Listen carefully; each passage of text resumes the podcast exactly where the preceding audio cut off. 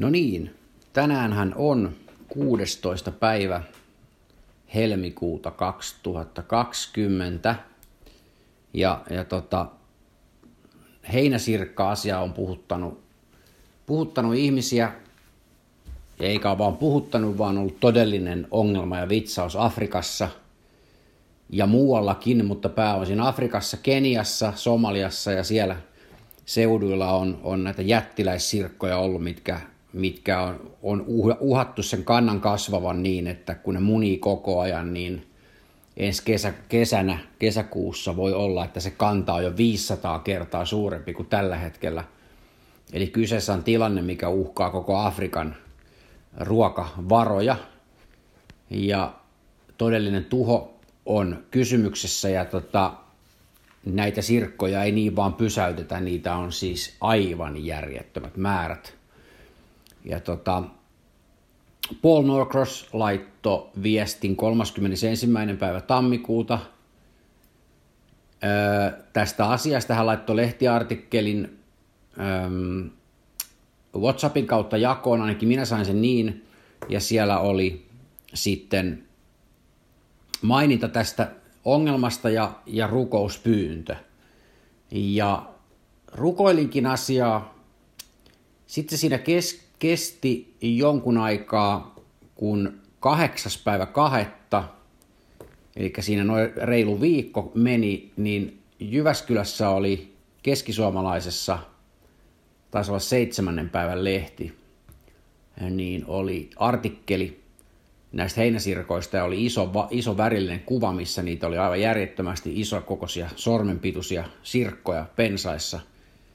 Ja mä katoin sitä kuvaa ja mä kysyin herralta tässä ruokapöydän ääressä, että herra, millä noi saa tuhottua? Niin välittömästi, niin mä jäin itse miettimään niin kuin sääolosuhteita. Mä rupesin miettimään sadetta ja lämpöä, hellettä, kuivuutta. Niin hän vastasi heti, heti siihen päälle, että ei vaan myrkyttämällä. Ne tuhotaan myrkyttämällä.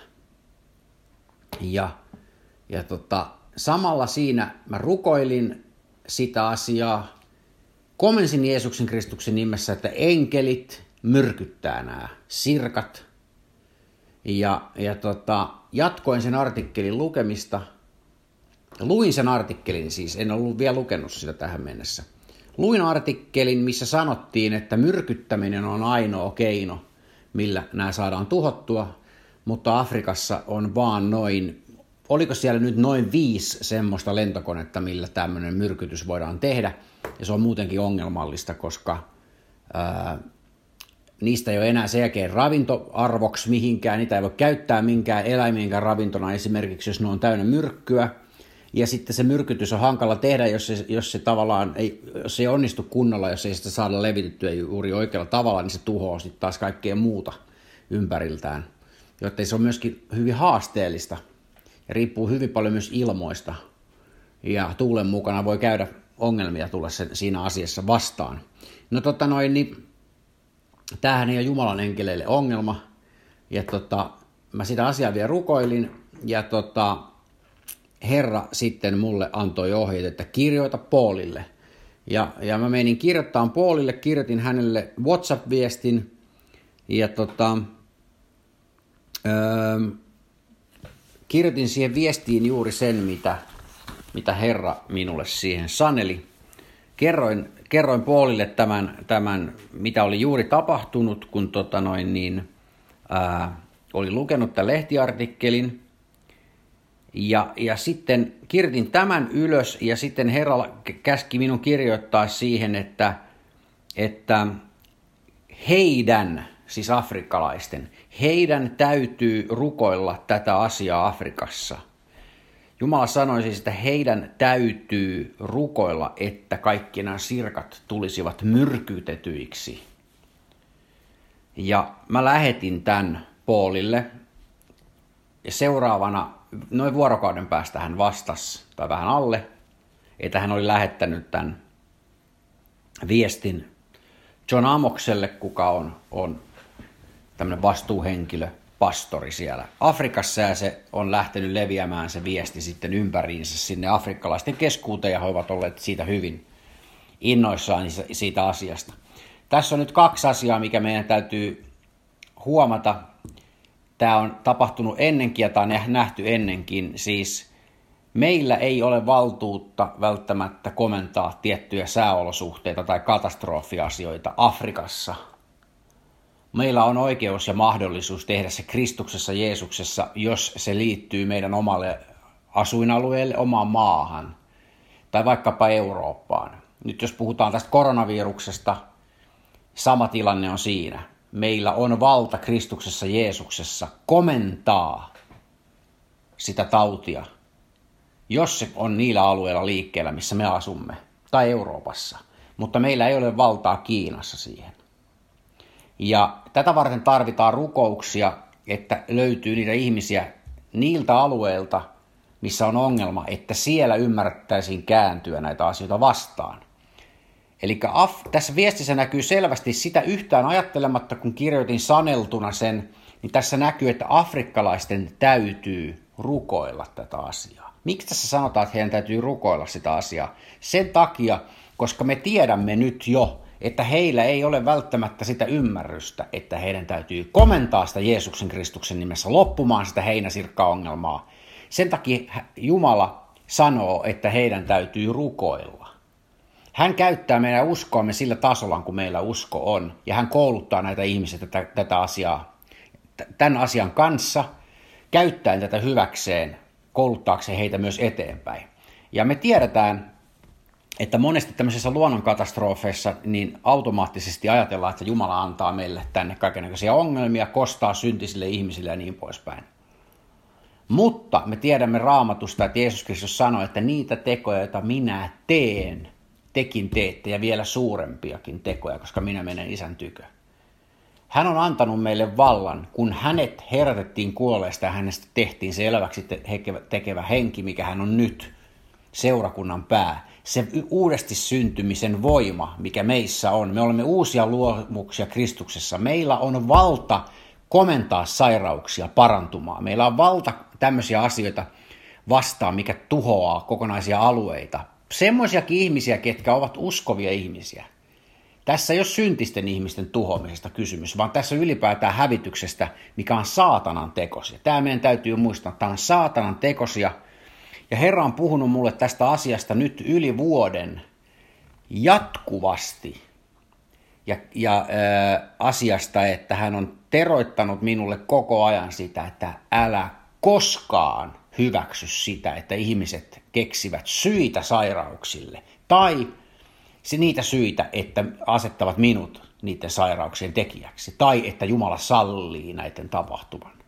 Tämä sallimisoppi on joka paikalla voimassa oleva oppi. Ajatellaan, että Jumala sallii, hänen, mitään ei tapahdu hänen sallimattaan.